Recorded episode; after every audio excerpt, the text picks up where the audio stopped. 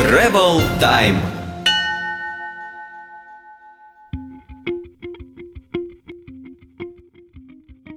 Здравствуйте, уважаемые друзья! Сегодня мы вновь записываем наш подкаст Travel Time, подкаст о путешественниках, путешественниках и с путешественниками. А Сегодня у нас в гостях Наталья Корне, Корнева, а, и она расскажет о том, как одной девушке путешествовать автостопом по России.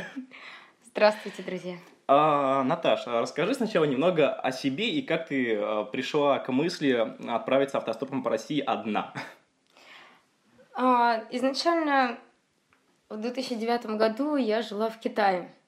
Я там работала в театре, и кроме как э, Европы и Китая, в принципе, нигде не была, кроме самого Петербурга, где я родилась и выросла. А, Отправилась в Китай, увидела такой большой интерес у китайцев к своей стране, к России. Они так любят русских. И мне кажется, Россию зачастую знают больше, чем мы сами свою страну. Мне было очень интересно вообще посмотреть, какая она от края до края. И живя там полгода, я прям подумала, вернусь из, путеше... из путешествия из Китая а в мае и в июне отправлюсь прям вот по всей-всей России, Санкт-Петербурга во Владивосток. На самом деле мысль взять кого-то в попутчики у меня даже как-то и не было, потому что у меня была своя цель увидеть страну, и если бы я с кем-то поехала, вдруг этот человек не захотел бы поехать там туда-то, захотел свернуть в другую сторону, или мне было бы некомфортно с человеком, поэтому я решила просто на бум, особо не задумываясь, что брать с собой в дорогу, просто поехать во Владивосток и увидеть все своими глазами. Вот как-то так. То есть основная цель у тебя была посмотреть именно страну, познакомиться с нашей культурой, больше узнать о нашей стране. Да, а я почему, людях. и- ими- почему именно Россия, а не другая страна? Э, ну, как-то это, мне кажется, немного неправильно. А, Если я живу в такой огромной стране с такой богатой историей, где столько много интересных людей и мест, и я ничего не знаю о ней, буду узнавать другие страны. Мне кажется, изначально нужно знать свой дом, свою страну, свою родину, а потом уже куда-то отправляться. Ну, для меня вот это верно а до было. путешествия, вот этого гигантского путешествия по всей России, у тебя были какие-то поездки, был опыт в путешествиях самостоятельных? Нет, не было. Я только ездила вот с театром выступать Китай и несколько стран Европы. И все, больше я никуда не ездила. То есть это было твое первое самостоятельное путешествие? Да, ну единственное, я в Москву там ездила с э, в восьмом классе Мгм. со А школы. можно цифру? Сколько ты, про- ты проехал от Питера до Владивостока и обратно автостопом? Да, и обратно автостопом, но я еще везде заезжала. Помимо того, что я просто ехала по федеральным трассам, я везде сворачивала с, э, ну, с проторенных вот этих известных дорог и просто колесила по каким-то деревням от, э, ну, например, с Хабаровск, э, вообще по Хабаровскому краю, по Приморскому краю, там я две недели провела просто на различных дорогах среди деревень, к Охотскому морю, к Советской гавани туда проезжала, а на обратном пути на на Алтай свернула до границы с Монголией, проехала по Байкалу, на остров Ольхон, а, немного по реке Лена проехалась, и обратно, вместо того, чтобы поехать через Урал в Петербург, я свернула еще на юг, в Краснодарский край, и там уже через Украину, ПМР, Молдову и Белоруссию вернулась домой. Вау! Просто я сейчас немного так...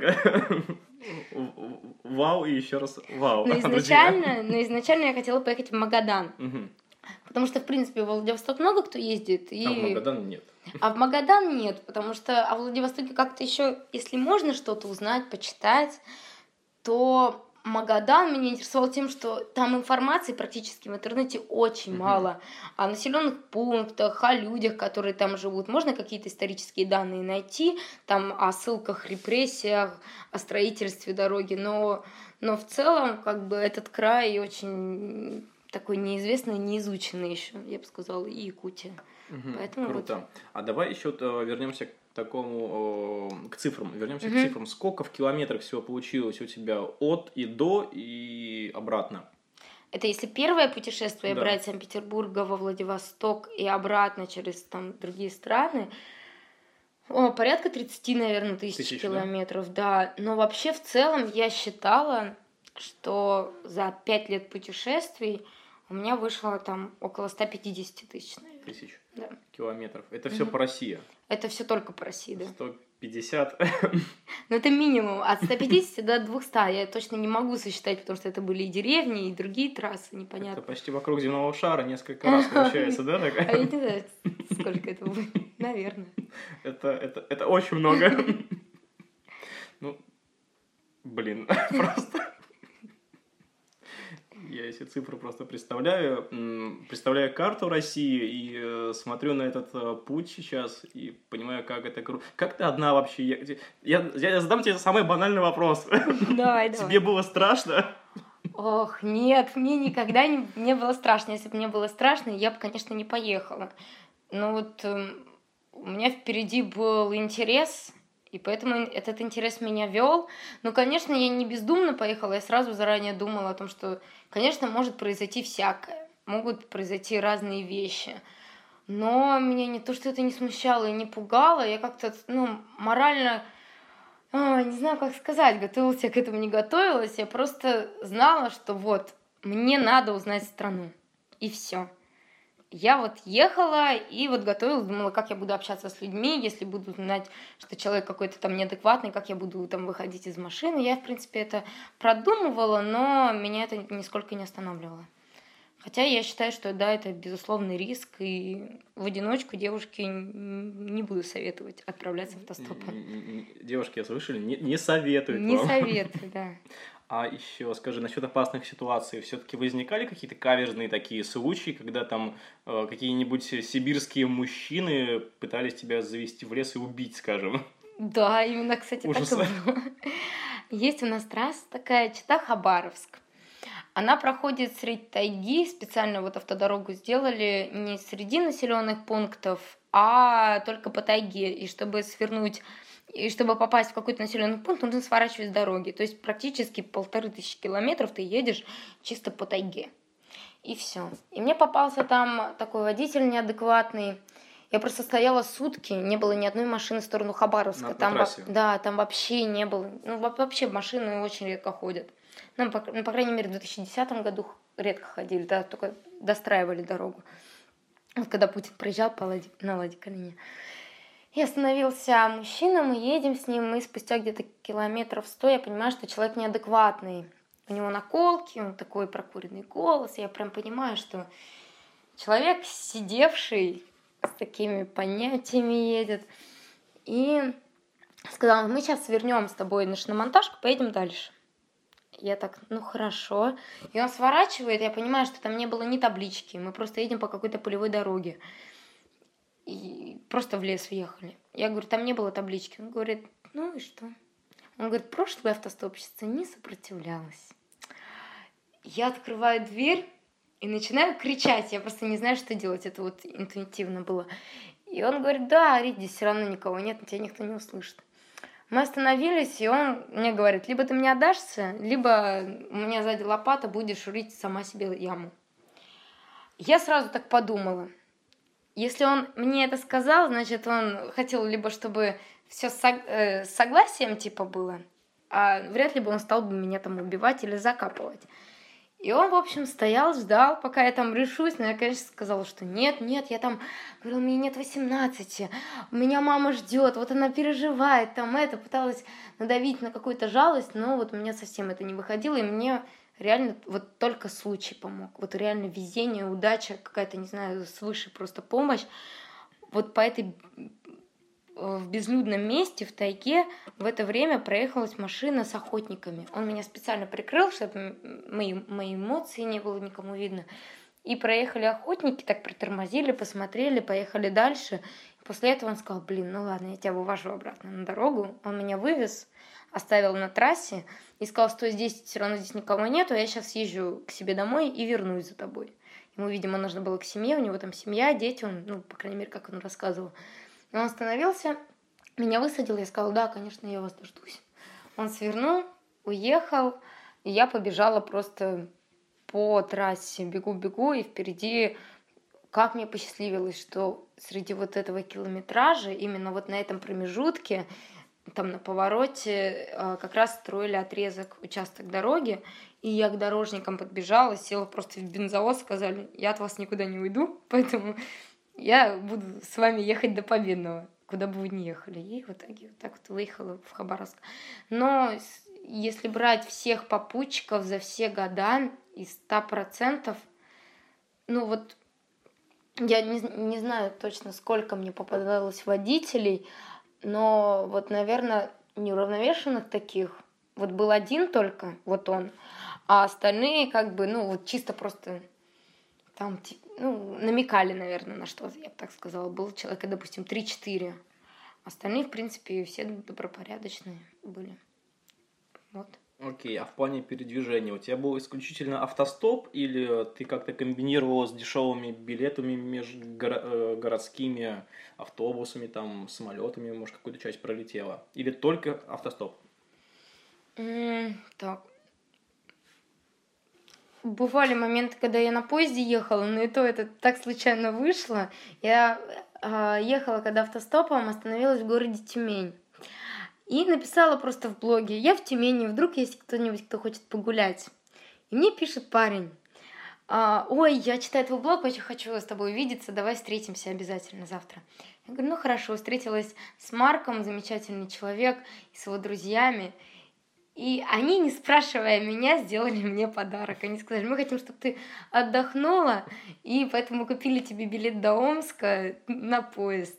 Вот, и поэтому я до Омска проехалась на поезде, а в целом только автостопом и на Казанке я э, по реке сплавлялась в сторону Якутии 500 километров, потому что там интересные очень деревни, моя любимая река Лена, и там нет дороги, поэтому я пошла на лодке. Сплавлялась одна? А, там с другом. А как ты преодолела этот участок? Как, на чем вы сплавлялись? Как вы, сору... вы сами соорудили плот? Мы, мы хотели плот соорудить, так. но сухостой не нашли и встретили тоже на удаче, просто в безлюдном месте, встретили отшельника, который ловил рыбу на реке. И мы ему сказали о своем плане, он сказал, что мы совсем безумные, и отвел нас к себе в деревню, познакомился со своим сыном, а у сына была лодка, вообще он там капитан, Э, танкера, его сын, по-моему. И у него была лодка, ненужная казанка. И они нам за дешевый телефон обменяли ее. И вот на этой казанке мы уже сплавлялись. То есть по, по бартеру поменяли телефон ну, на лодку? Да, да. 500 километров вы сплавляете? Да. Обалдеть. Не знаю, мне это расстояние не кажется большим, учитывая, что 30 тысяч километров до Владивостока и обратно, когда я проехала. И 150 общих, да? Ну да, ну, мне кажется, по лодке, лодка сама тебя еще угу. ведет. А с 500 километров сколько дней вы сплавлялись? По какой реке сплавлялись? Река Лена. Мы сплавлялись Лена. около двух недель, но учитывая, что мы много где останавливались, и останавливались порой не на сутки, там на двое, на трое суток в каких-то местах. Поэтому вот сплавлялись вот так долго. А в каком месте вы останавливались дольше всего, и что тебе запомнилось такой в России, в России, сам, особенность mm-hmm. России, российских городов, глубинок? А, останавливались мы у прекрасной семьи, которая живет э, ну, вдали от цивилизации. Там поселок есть, Крушунова называется. И у них нет ни сотовой связи, ни дороги, они только по реке сплавляются. Но семья и вообще поселок такой замечательный, добродушный, гостеприимный. Они нам выделили новый дом, который строят, баньку топили. Мы там у них просто жили, они рассказывали, хотели, чтобы мы там туда переехали жить. И нам просто очень там понравилось, очень душевно было, поэтому у них остановились. А одно из самых таких мест, просто если я сейчас скажу, я буду очень банальной, потому что я скажу, это остров Альхон на Байкале либо Алтай. Но это вот э, общеизвестные места. Поэтому я, наверное, назову... какой бы сейчас, сейчас, сейчас вспомню. Деревня Кунара, например. Это где она находится? Это на Урале, 90 километров от Екатеринбурга. Там находится самый красивый дом России. Его строил а мастер на протяжении 50 лет. Это официально считается самый красивый дом России? А, ну, я не знаю, как, насколько официально, но вообще его называют так вот. Это, вот я в интернете набрала самый красивый дом России, он мне сразу выпал. Угу. Поэтому я туда и поехала. А чем он отличается от остальных домов России? Ой, это надо набрать в интернете и посмотреть. Это невероятный просто дом. Так, мы прикрепим очень... фотографию тогда. Обязательно, очень красивый, но этот мастер, к сожалению, уже умер. А там сейчас живет его вдова. Угу. Вот. То есть это частный, просто, просто жилой да, дом? Да, просто жилой дом музей, в деревне. Ничего. Нет, просто очень красивый. Невероятно красивый, конечно. Так, ребята, вы можете прогуглить пока самый красивый дом России. А мне сейчас э, э, первая мысль такая пришла еще, э, вспомнил слова а, одного, скажем, писателя. Кому на Руси жить хорошо? Ох, это очень долгий разговор, и для меня до сих пор не открыт вообще этот, этот вопрос, ответ на этот вопрос. Вы интересовались вот у местных жителей, как они живут, вот, а, хорошо ли им там, это, од... это одно из самых важных, почему я вот uh-huh. еду по России. Мне очень интересно, вот есть ли какая-то, ну, а, может быть, формула, когда человек... Счастье. Да, именно в России. И именно не в городских жителей, а именно деревенских. А, ну, потому что в городе всегда, если там человек найдет что-то там свое, он может и открыть что-то. То есть, в принципе, существовать и жить он может в любом городе и заниматься тем, что он хочет. А с деревней немного все по-другому, потому что у нас э, почва везде разная тоже, и свое сельское хозяйство. Э, не Разный каждому. Климат да, везде. да, да. Но все, конечно, зависит в любом случае от человека. И от человека, и немалую часть, конечно, составляет это поддержка местных властей.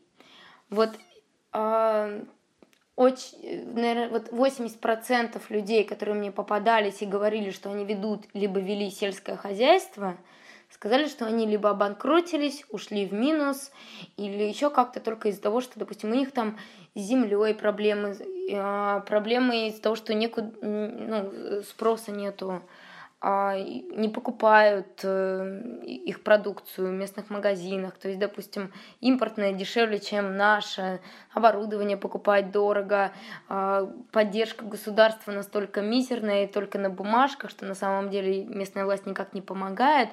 Но в то же время я побывала, например, вот он известен как веселый молочник. Это Джастас Уолкер, американец, который приехал в Россию еще в школьном, по-моему, возрасте и живет в суровом климате, Ой, Красноярский я видел, край. Я где видел у тебя на Ютубе его смех а, заразительный просто. Да, да, да. Смотрел твой канал. Потрясающе.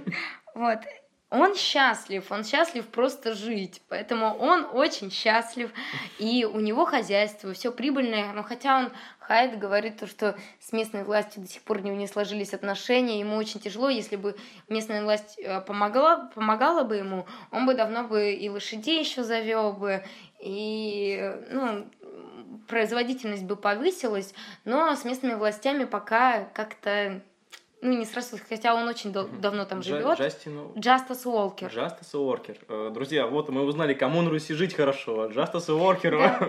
Он делает свой сыр, и сейчас даже обдумывает о том, что он специально создал там ферму, именно в том месте, в суровом климате, чтобы показать а, то, что э, жители средней полосы и вообще вот в центральной нашей России намного лучше почва, чернозем у нас есть, и что, учитывая местные особенности, там э, нам вообще легко и хорошо можно жить, если правильно подходить к этому вопросу.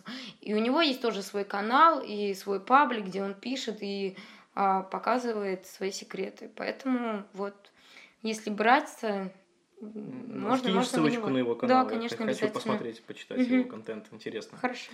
А еще такой вопрос э, касаемо жилья. То есть, я так понимаю, ты не останавливалась в хостелах, гостиницах, ты жила только у русских людей в деревнях. Да, но мне было как-то стыдно. Я никогда не напрашивалась угу. ночевать, поэтому у меня всегда с собой э, был спальник и тент, либо палатка.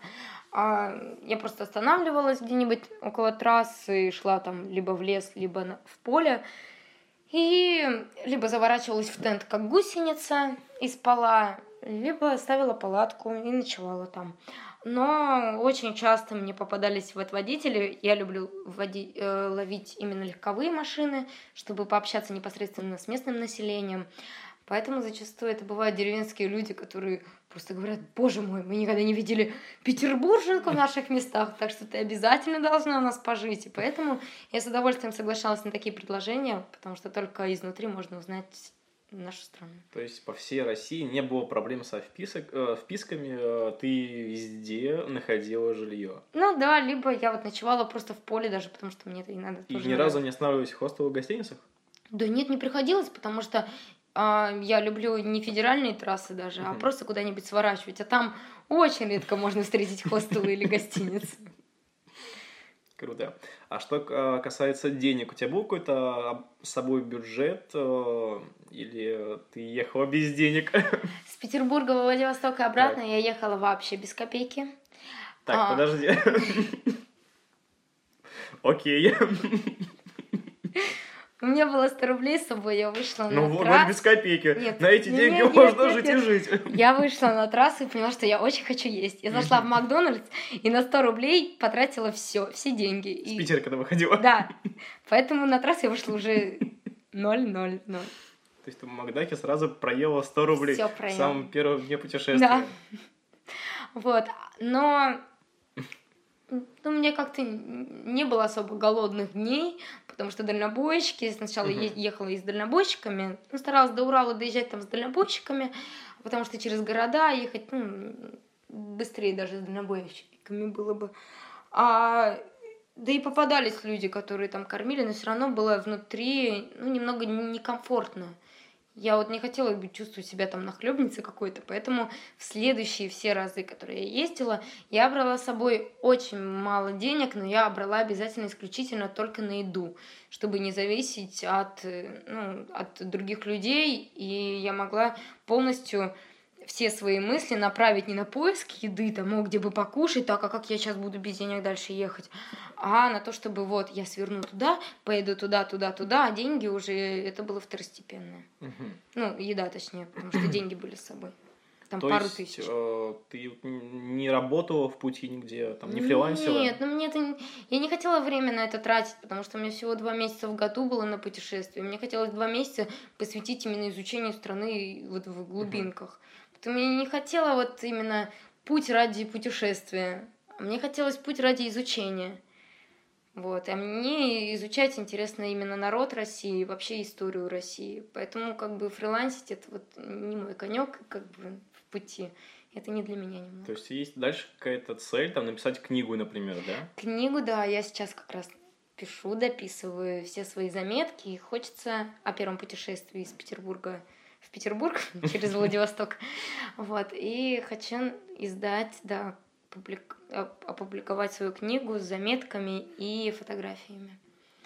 Ну вот, а в последующем хотелось бы еще делать какие-нибудь видеоролики, видеоматериалы о России, потому что это тоже вечно, это тоже э, люди там через поколение могут посмотреть и узнать, как вот люди жили. Это очень интересно узнать современную историю России, потому что она практически, ну, она пишется, но мало кто знает, как живут на самом деле в деревнях, в глубинках где-нибудь там, в далекой Сибири. Очень мало. Поэтому вот хотелось бы это доносить тоже людям. А я вот на самом деле даже удивился, когда смотрел твой канал на Ютубе, не обнаружил ни одного видео с тобой и снятое там от первого лица, как ты идешь там по городу, держишь а это камеру в виде немного не селфи. мое. Я вот, ну, возможно, у меня это когда-то получится, но я, наверное, смущаюсь ты не вела такой блог? Я такой блог не вела. Мне это, наверное, плохо получилось. Мне хотелось бы показать просто людей больше даже. Ты фотографировал в основном? Да, да, А какая у фотографировала. тебя техника была? У тебя было со много техники? Нет, Canon 600D Мгм. Ноутбуки, там, телефоны, какие-то В последний раз, вот э, в том году, когда я отправлялась, я брала с собой ноутбук, чтобы скидывать туда фотографии. Ну, как... Я брала просто с собой жесткий диск, и Я не знаю, зачем я с собой брала ноутбук, просто думала, через ноутбук я буду перекидывать на жесткий диск. Но по факту можно заезжать в города и там скидывать на жесткий диск. Но я намеревалась ехать чисто по деревням, поэтому думала, что у меня не будет возможности там у кого-то взять ну, компьютер. Поэтому я брала с собой маленький ноутбук, чтобы В некоторых деревнях даже не знают, что такое компьютер, можно Нет, сказать. Э, ну, мне, кстати, не попадались еще. Не попадались? Не попадались. Может, где-то там на самом-самом севере. Я думаю, да, есть такие, но до них бы вряд ли бы я автостопом бы доехала. Понятно. А, а что касается вот еще вот вещей, которые ты брала в дорогу, у тебя был большой рюкзак, э, что ты брала с собой из вещей? Рюкзак 55 литров.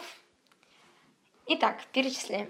Спальник, тент или палатка, обычно тент, потому что палатка много места занимает. А, кеды непромокаемые, шлепки, платье обязательно, вдруг что. Потом легкие иногда кеды прям тряпичные, там по городу, жарко, если будет. А, шорты, штаны, футболки, майки, кофту, а, куртку непромокаемую, прям тонкую-тонкую. Но в итоге я на самом деле много всего набираю, а потом посмотрю, мне ничего не помещается в рюкзак. Вот, поэтому я все потом отбрасываю, отбрасываю, отбрасываю, потом все на себя напяливаю и потом так выхожу. И не промокаешь мои штаны. Ну, то есть в, в, в итоге ты набирал где-то 50 килограмм в рюкзаке. 50 или... килограмм? 55 литров, и я 55 подумал... литров, нет, нет, нет, нет, нет 50 Ну, литр это килограмм, да, я не ошибаюсь. Нет, ну, а вместительность, а так вообще... Сколько? Ну, нет, килограмм не больше 20. Не больше, ну все равно через всю Россию таскать с собой Первый два... раз Друзья, я... передо мной сидит хрупкая, красивая девушка. Не, ну вообще а, тяжело было вот первый раз, потому что я столько с собой набрала. Я не знаю, почему он такой тяжелый был, хотя я палатку даже не брала. Но он был у меня очень тяжелый. Я брала еще видеокамеру какую-то с собой, китайскую плохую. И вот камеру, еще что-то взяла, еще что-то, а потом я уже отбрасывала все ненужное, и мне, хоть я в последний раз и брала, а нет, я в последний раз тоже тент только брала, но я брала с собой ноутбук, но был у меня очень легкий рюкзак, я даже думаю переходить на 35 литров. Угу. А что еще касаемо людей? Ты говорила, что изначально сказала, что ехала одна, но в дороге у тебя были какие-то промежутки, какое-то расстояние, где, когда ты ехала с кем-то. Как ты находила этих людей? И... Нет. Ну, Нет. А, вот так сказала, ты Полене вы сплавлялись да, с каким-то парнем. Полене, это изначально мы с ним выехали вместе. Так, а, мы, ты сейчас просто про разные путешествия Да, да, да. Вообще все путешествия, вот а, первое, второе, третье я проехала исключительно одна. Угу. Не, а потом мне написал парень, который сказал, что он хочет сплавиться по реке и отправиться со мной в путешествие. Я очень хотела по реке Лени сплавиться, но я поняла, что сплавляться ну, я даже сейчас понимаю, что в одиночку по этой реке вряд ли бы я сама бы справилась. Потому что там реально были волны, у нас были такие моменты, когда мы думали, что мы перевернемся. Поэтому я подумала, что лучше идти с парнем. И вот мы с ним вместе проехали, но мы доехали полпути, меньше половины пути я с ним прошла. Мы доехали автостопом до Иркутской области, сплавились по реке Лена 500 километров, доехали до города Мирный, и он оттуда уже улетел а, на самолете домой. А я отправилась дальше с, на он Якутск. не захотел дальше продолжать А у него времени не было, ему надо было на работу ехать. И я потом в одиночку поехала на Якутск, потом на Магадан, с Магадана уже в Петербург вернулась. Это вот э, Это единственное... второе путешествие твое. А, Я уже запутался просто. А, первое путешествие 2010 год, Санкт-Петербург, Владивосток. Так. 2011 год я путешествовала по Сибири только. Доехала до Забайкальского края, до Байкала и обратно. А 2012 год э, это был Крым и Сибирь. 2013 год я ехала вот на Магадан вот с этим парнем полпути с этим парнем, потом в одиночку до Магадана и обратно. А и 2014 год, это вот этот, который был, я ездила тоже только по Сибири. Только по Сибири? Да. И Алтай, Сибирь и Дальний, ну, Забайкальский край. Ты в основном только летом едешь? Какие-то месяца выбираешь? Первый раз, когда я поехала, это было с июня по август. И с каждым годом у меня почему-то а, времена года, ну, обычно это всегда было лето, но почему-то у меня смещалось в более позднее время. А, второй год у меня там с июля уже началось путешествие, Потом с августа, вот по реке мы сплавлялись в августе. А, а последний раз я вообще выехала 28 августа, вернулась в первых числах ноября. Я просто на некоторых фотографиях, фотографиях видел, что там где-то снег лежит. Да, вот когда я ехала на Магадан обратно, это был сентябрь, и там уже было и минус 10, минус 15 в определенных местах. Ну вот в тех краях уже, да. И на Покров день я оказалась в Сибири, там уже все, снег выпал. А были в пути какие-то такие переломные моменты, когда ты хотела все бросить просто ты и уехать обратно? Да, у меня были такие моменты в первом путешествии, когда... 2010 год, да? 2010 год, да. Я поехала без денег же тогда. У меня бывали такие ситуации, когда ну, меня никто, например, не кормил, и уже вторые сутки шли. Я не могу сказать, что я голодная. Я помню, я стою на трассе, и ко мне подряд еще я очень была голодная, очень голодная, попросить я не могу. Никто не останавливается, вечереет, пошел дождь, останавливаются какие-то мужики с непристойными предложениями. И мне так стало плохо, я подумала, будь у меня деньги, я бы просто бы сейчас взяла бы билет на самолет и улетела бы домой. А потом вот посидела, я просто так поплакала, видимо, ну, уже шел второй месяц моего путешествия, и как-то выдохлась, я устала морально, еще голодна была, потом я просто выплакалась, потом мне стало так хорошо, становился хороший попутчик, и все так замечательно. И вообще первый раз, когда я выехала тоже, а, я до этого списывалась с одним путешественником, да, ну, он в Москве живет, он на велосипеде проехал с Москвы до Владивостока, Кирилл Аристов, тоже известный такой путешественник довольно, и я когда выезжала, ему сказала, я вот автостопом поехала во Владивосток. Он мне сказал, молодец, только запомни главное, лучше не выезжать вообще из дома, чем доехать там до Урала, развернуться и поехать обратно домой. Я так не придала ему словам никакого значения и отправилась, доехала до Казани, мне попался ужасный попутчик – я прям выпрыгнула тогда из его машины и подумала, я вообще как буду доверять людям. И мне вообще не хотелось уже ехать, никого ловить. И подумала, что я сейчас поймаю машину, если она остановится, я поеду дальше. Если не остановится, я просто перейду дорогу и буду ловить машину обратно домой.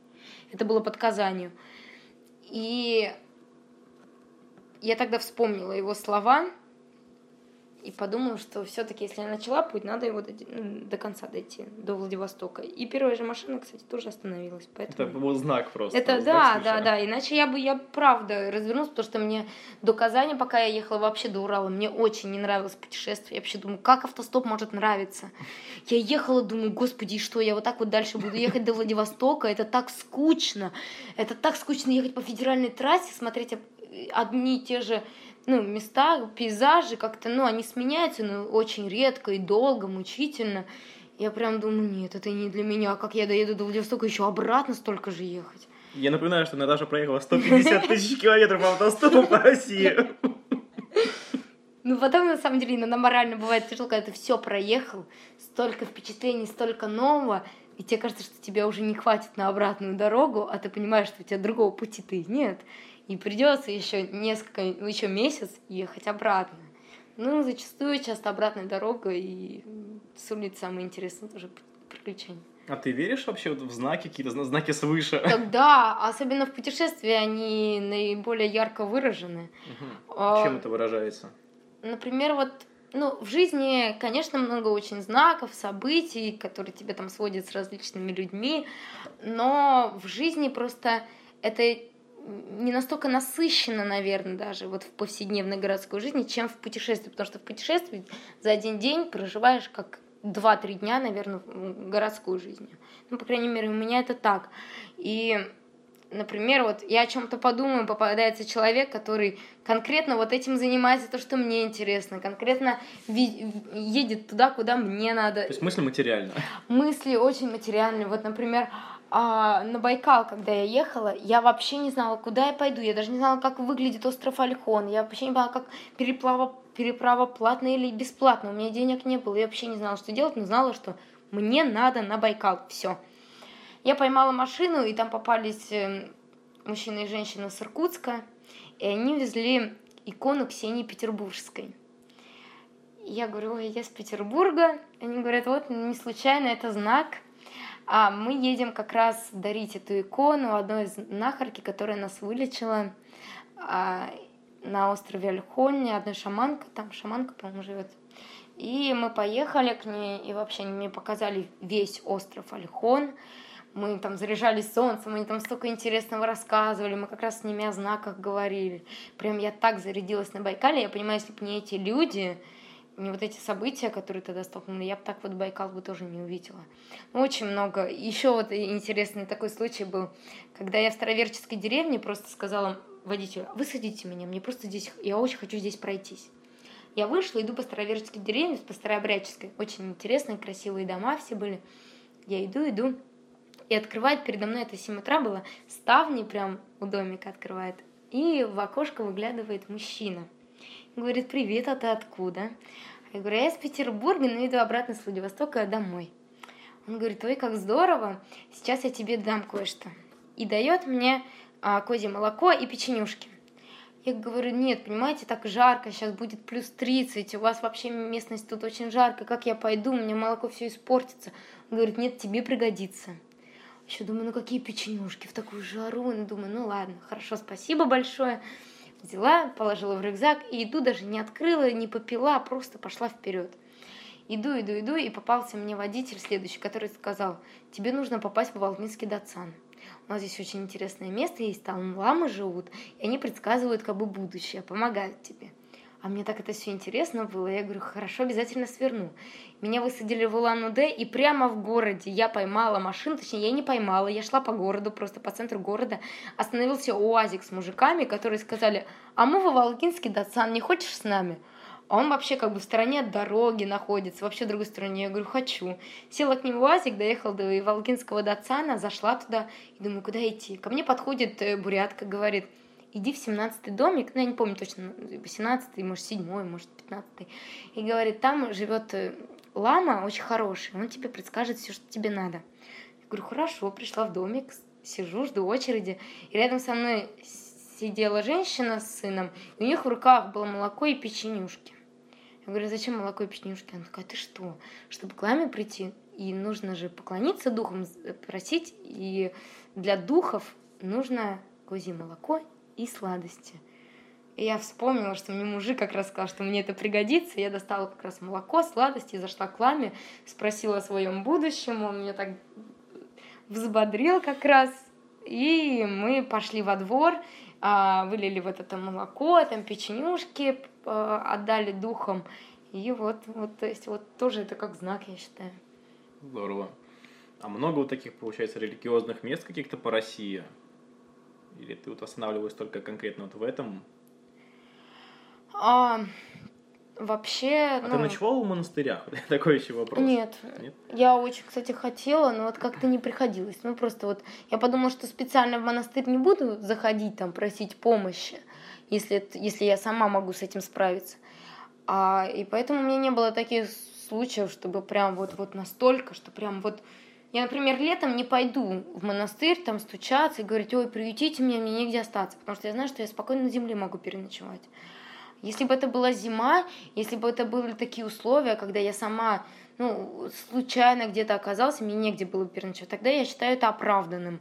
А когда я сама еду в путешествие, ну, я не считаю, что кто-то мне обязан там чем-то по особо помогать, поэтому я должна сама себя как-то обеспечивать и жильем, и питанием. Вот. Но было место, как религиозная община, община Виссариона. Они находятся в западных Саянах. Я просто поехала на обум снова в Сибирь, потому что я Сибирь очень люблю. И поехала туда, и мне попались попутчики, которые сказали, тебе нужно посетить город Солнца. Это люди, которые пришли туда в 90-х годах, а, в тайгу, в 150 километрах от вообще города, и просто устроили свою общину в тайге. И вот они там живут вдали от цивилизации. Я поехала у них месяц, жила там, работала, общалась с ними, жила их жизнью. Мне очень понравилось. Вот. Поэтому вот в таком месте я прям жила. Это здорово.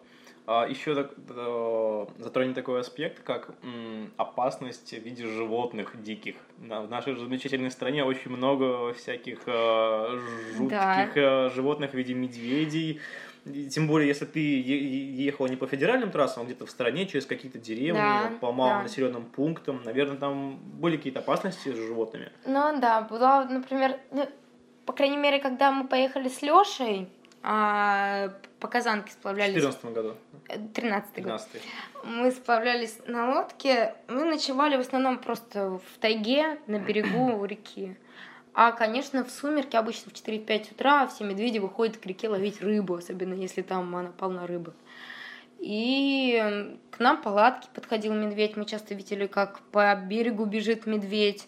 А, Но мы тогда не знали, что они настолько опасны. Но потом нам охотники рассказали, на самом деле, что а, если это не урожайный год или где-то горели леса, и они пришли из другого региона вообще, медведи, то они могут довольно быть э, непорядочными людьми.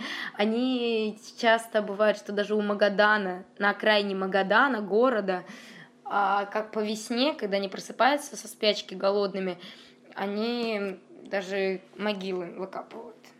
Были какие-то каверзные случаи, когда вы как-то близко сталкивались с животными? С медведями, например. Ну, это вот это один раз, когда мы ночевали в палатке, а, я проснулась утром палатке из-за того, что Леша сказал, что рядом медведь. Мы прислушались, и по гальке вот так вот к нам шел медведь. А потом я услышала, как он фыркает у нашего уха. Ну, мы затихли, и он потом сам ушел. Вот. Но, э, по словам охотников, когда медведь фыркает, это значит, что он просто предупреждает, что это его территория, и желательно поскорее оттуда уйти. А еще к лицом к лицу я встретилась в Хабаровском крае, я тоже ехала там по тайге, и остановилась в туалет. Я тогда не думала, я тогда впервые вообще увидела животных, потому что я не думала, что рядом с дорогами они могут быть. Я вышла в туалет, и мне водитель сказал, стой, стой, стой, обратно, обратно. Я даже не заметила, что где-то в 20 метрах от меня стоит гималайский медведь, мед- медведица с медвежатами, а на Ой-ой-ой. другой стороне былось. То есть прямо вот передо мной прям дикая природа Хабаровского края была. Поэтому для меня вот это на самом деле естественно. Мне кажется, так и должно быть. Лес в принципе таким и должен быть диким и с животными. Поэтому, когда центральная Россия меня не настолько привлекает, потому что здесь очень мал, маленький ореол обитания таких диких животных, и городов все больше и больше, а, население все больше и больше, и поэтому животные уходят. А мне кажется, это ну, неправильно. Я в нашем лесу хожу, и мне кажется, что он какой-то ну, не наполненный до конца, потому что там заходишь и знаешь, что вот, это прям здесь хозяин медведь в тайге. А у нас человек, везде мусор лежит. Вот. Поэтому так. А скажи, у тебя есть какие-то дальнейшие планы? Что ты, чем ты планируешь заниматься дальше? Есть какие-то планы по покорению России? Я вот думаю, как это объединить в такой нужный и полезный формат, как это доносить правильно и верно людям, потому что многие подразумевают автостопы по России, то, что я ездила, как преимущественно чисто поездка автостопом. Ну, а, но приятно, конечно, слышать от людей о том, что я там своими фотографиями и какими-то заметками показываю, как Россия живет. И вот хотелось бы в этом плане более глобально и масштабно развиваться. Показывать э, в видеоматериалах, наверное, может сделать какой-нибудь документальный фильм о России. Выставки там, может, какие-то А, фото? выставки, да, я бы хотела, но для этого, я думаю, нужно более качественные. У меня пока фотографии, я считаю, что нормальные, на троечку, но не для выставок еще.